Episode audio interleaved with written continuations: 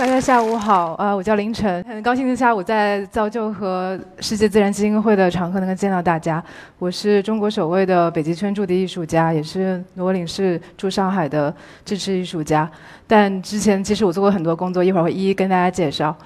我不知道你们多少人对北极的印象是什么？是不是觉得那边可能没有网，可能去那边很艰难，可能吃食物都会是个问题，去旅行可能想都没有想过。也许照片里面的美景只是一个美好的画面，但是今天可能会突破大家的想象，告诉你们我是怎么发现北极的。因为我无意到达北极的时候，北极就在我面前了。呃，这张照片是我去北极前前一天我在干嘛？我当时在美国纽约的华尔街在做一个行为艺术的项目。嗯，因为是当时时代背景是 Sandy Storm。也就是山山迪的呃飓风风灾的关系，所以有这么一个项目以后，嗯，再加上有个人信息泄露这么一个背景新闻背景，所以我就想说，怎么把跟它跟北极联系在一起呢？就是我收集华尔街街头的秘密，在那边生活的人、工作的人，他们有什么秘密不可告人的事情，可以告诉我，我把他们带带带带去北极。所以这是一系列的图片，我把它们碎成纸片。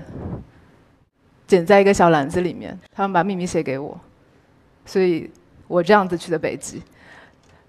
但是呢，我和大家一样，当时我对北极是没有概念的，完全不知道那边是长什么样子，也是会有一些担心。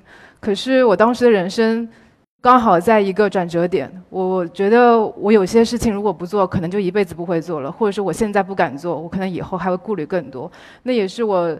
可能那段时间人生中觉得完全可以自己支配时间那一个那一个那一个转泪点，所以我想不管怎么样，哪怕那个地方危险或者是不适合旅游，我还是要想去看一看那个未知的世界，因为。也许在座的人也有在纽约留学过，在那边生活的经历。纽约是一个比上海还要上海的地方，告诉你如何成功，为什么要成功，以及你怎么样成功。比方做一个艺术家，你要做哪些作品，申请到哪些项目，然后去到双年展或是怎么样。我被这些信息弄得有一点，应该是在崩溃边缘吧。我不想让任任何一个人告诉我世界是什么，未来的生活是什么，所以我去到了一个未知的世界。我怎么做呢？很简单，就是打开地图看一下哪里是我不认识的地方，我就想去；哪里是跟城市无关的地方，我就想去。所以我看到了这个在红色框框里的这个国家叫挪威，它是我当时能够触及到的国家，离美国最近，刚好就隔了一个大西洋。然后我对挪威其实也是一无所知。当时我想，太棒了，那就是我要去的地方，甚至。我看到了一个点，上面有个名字，我根本念不出来，T R O M S，后面那个字母是什么？它在这个地方，在北极圈里面。现在你们如果去查的话，是可以看到这个名字叫特朗姆梭，但是我当时不知道的，而且我对它充满向往。接下来就要给大家看一个片段，是我去北极之前认为的北极，他们是如何捕食的。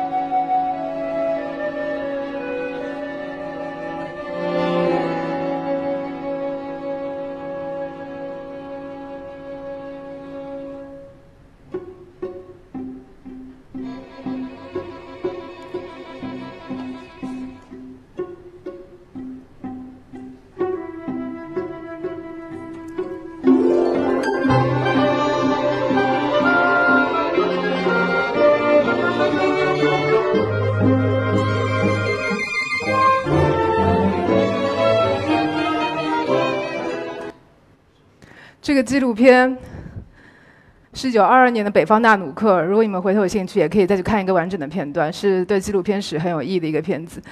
是不是对呃北极的印象跟一九二二年其实好像差的也不是很远？这是我身边的朋友给我的反馈。我大概三次去了北极以后，最后一次到现在也有两年了，还是有身边不断的朋友在问我，那边有网吗？那边是不是爱斯基摩人要住原始部落？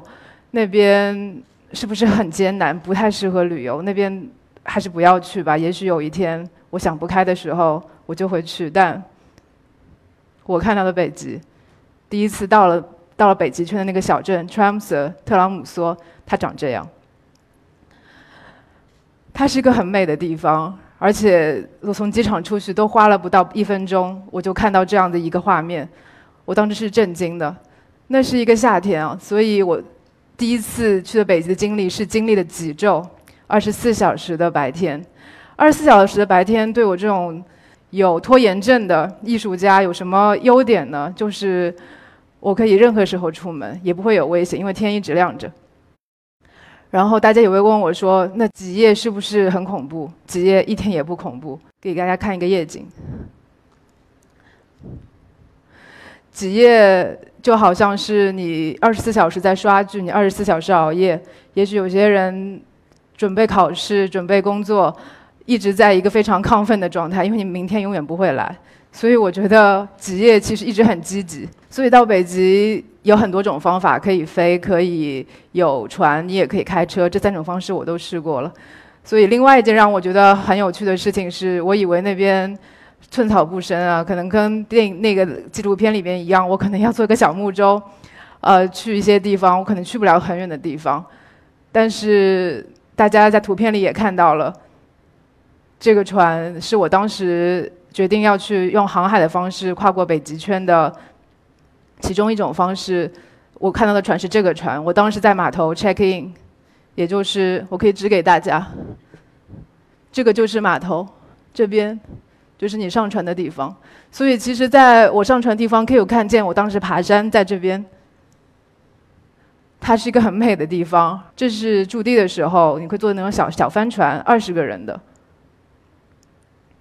然后我看到的北极是这样的，我们在呃有一次的驻地项目当中，就是在这样的小船上待了十五天，他会带每天带我们去无人的小岛，然后进行，呃当然了可以说是艺术创作了，也是每个艺艺术家他可能想收声音，可能想拍照片，可能想做一些别的，呃我也做了一些很特别的东西，一会儿会给大家看到，大家也能看到，其实在船上是这样的一个经历，时不时呢。嗯，坐着冲锋艇啊，我们就去看冰川。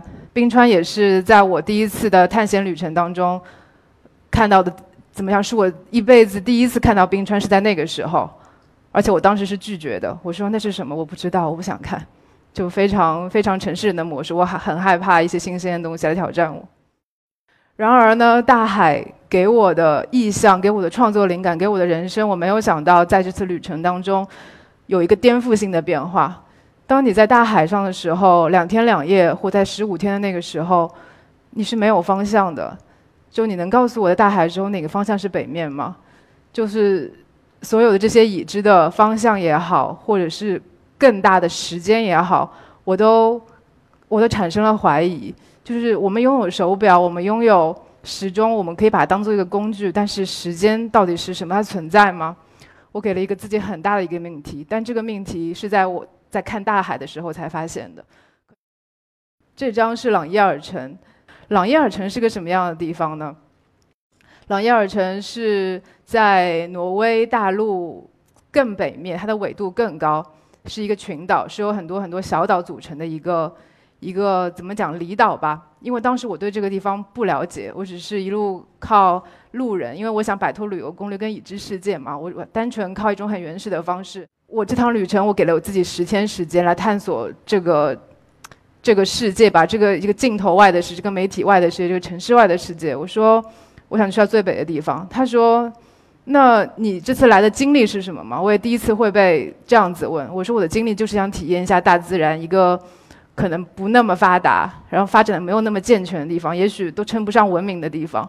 他说，啊，那你可能去一下斯瓦尔巴。刚刚图片里面看到的是全球种子库。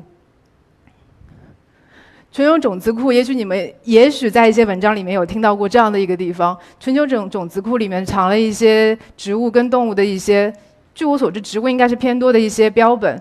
这些标本能够用来做什么？就是当世界末日的时候，或将近或末日的时候，会有一个物种灭绝的时候，我们就要从这个库里面调一些样本出来，然后看能不能把它再培育出来。如果你进到里面的话，它长得是长这样的。也许不是大家想象当中非常 fancy、非常，啊，像博物馆、美术馆的一个地方，它就是一个非常实在的一个仓库。如果就是如果非常直白的说，所以它也不是每一个游客能够说到那边就一定会参观的，因为它毕竟是一个一个严肃的仓库，所以在里面大概是长这样。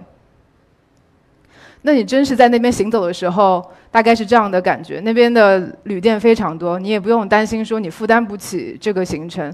我觉得它哪怕是你一个人在那边旅游，它从青年旅社到四星级酒店都是很齐全的，那边有大学，从幼儿园一路什么你能想象当中城市里面有的东西，有邮局，有餐厅，有酒吧，都非常齐全。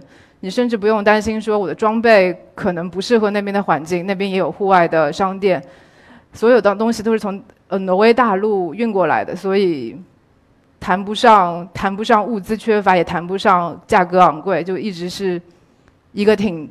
人性化跟生活化的一个常态。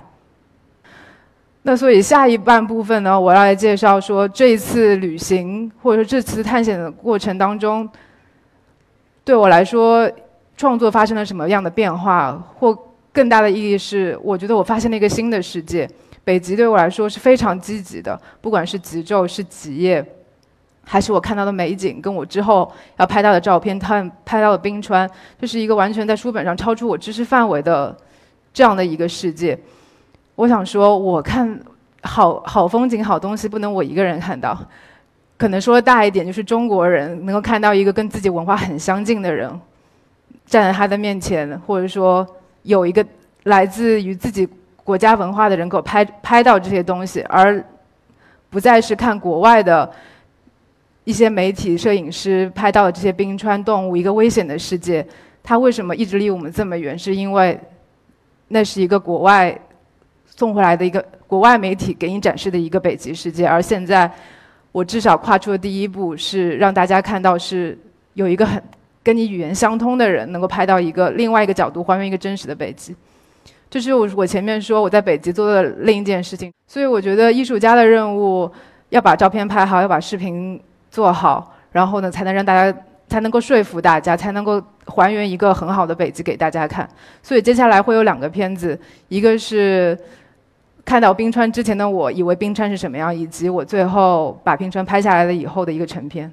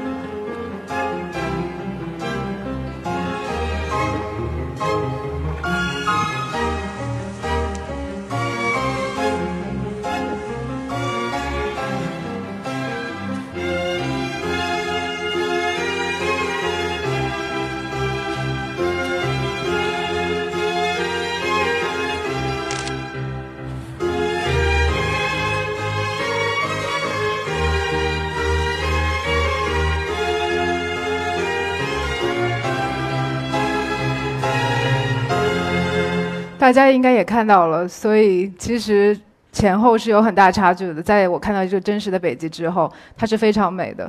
就是我拍到一些冰川照片，冰川其实刚刚看刚才大家看到那块石头，就是从这样的冰川下面掉下来的，会浮到海上。它是这么大，应该能看见人的大小。这是日出的时候，北冰洋在移动的时候，我抓到动态的影像。过了一个小时，它会长这样。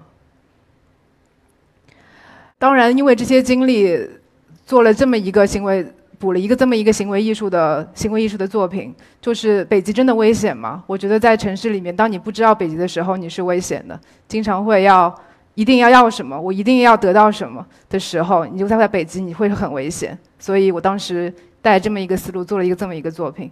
当然，我我说嘛，我希望大家呃，希望更多人能够知道这件事情。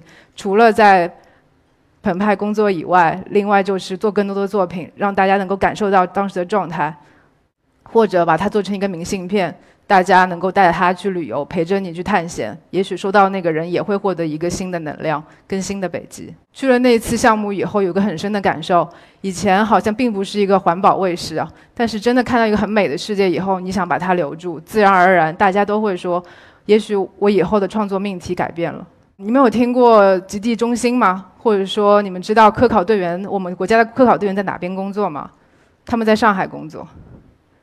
你们很多人肯定不知道，呃，我也是接触了他们以后，跟他们一起策划讲座，跟他们有更深入的交流。我想知道更多关于北极的事情，他们都会给我传达一个信息是：这样的一个照片，北极熊瘦骨嶙峋，可能灭濒临灭绝。当然这是一个事实，可是这张图片，你知道它是是因为全球暖化而捕食不到食物而发生的，还是它可能就是一个生老病死一个状态？你并不知道。从所有的所有的报刊杂杂志上面，它只会给你一个很悲悯的笑，大部分。所以，所以真的要去了解一个真正的北极，除了听我讲，要真的去北极。北极是美好的。